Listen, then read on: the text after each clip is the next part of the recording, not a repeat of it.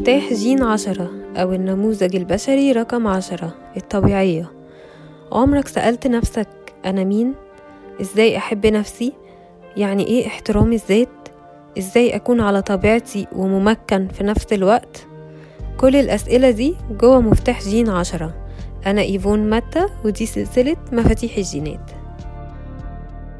طبيعي إن أنت تكون عايش في قبول واحتفال كاملين بكونك أنت تكون مغرم بالحياة عايش حياة أصيلة لايقة عليك أنت مش على أي حد تاني.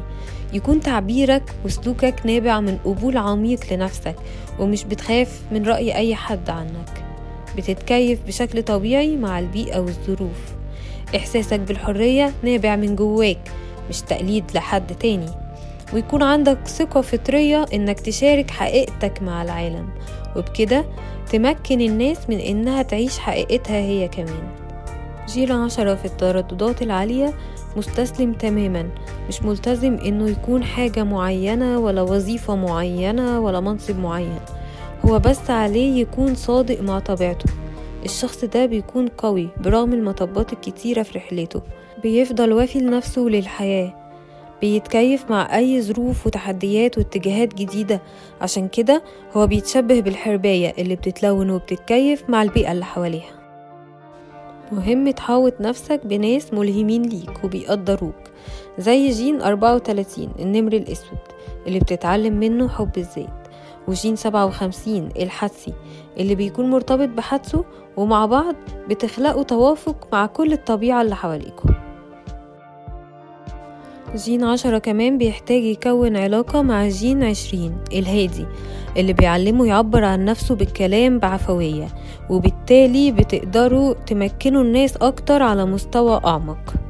ظل جين عشرة لما الشخص ما بيكونش متوازن بيكون مهووس بنفسه. فبناء على طريقة تربيته والمجتمع حواليه بيتعامل مع هوسه بنفسه دوت بطريقتين. الطريقة الأولى القمعية وهي إنكار الذات بينكر ذاته بينكر حقيقته بيعيش وفقا للي الناس عايزاه ومش مهم هو مين وعايز إيه خالص. أما بقى في الطبيعة التفاعلية فالشخص بيكون نرجسي مهتم بنفسه بس على حساب الناس أناني وشايف إن هو محور الكون والعالم كله بيدور حواليه وحوالين رغباته الشخصية. وفي النهاية كل جين بيكون ليه ثلاث مستويات مستوى الظل الشخص بيكون مهووس بنفسه. كل اللي شايفه في الناس الصفات اللي هو عايز يغيرها فيهم. بيتعامل بالطريقتين يا القمعية إنكار الذات أو التفاعلية وهي النرجسية. أما بقى لما بتعيش أسطورتك الخاصة وبتتعلم تحب نفسك صح وتقدرها بتوصل للهدية وهي الطبيعية.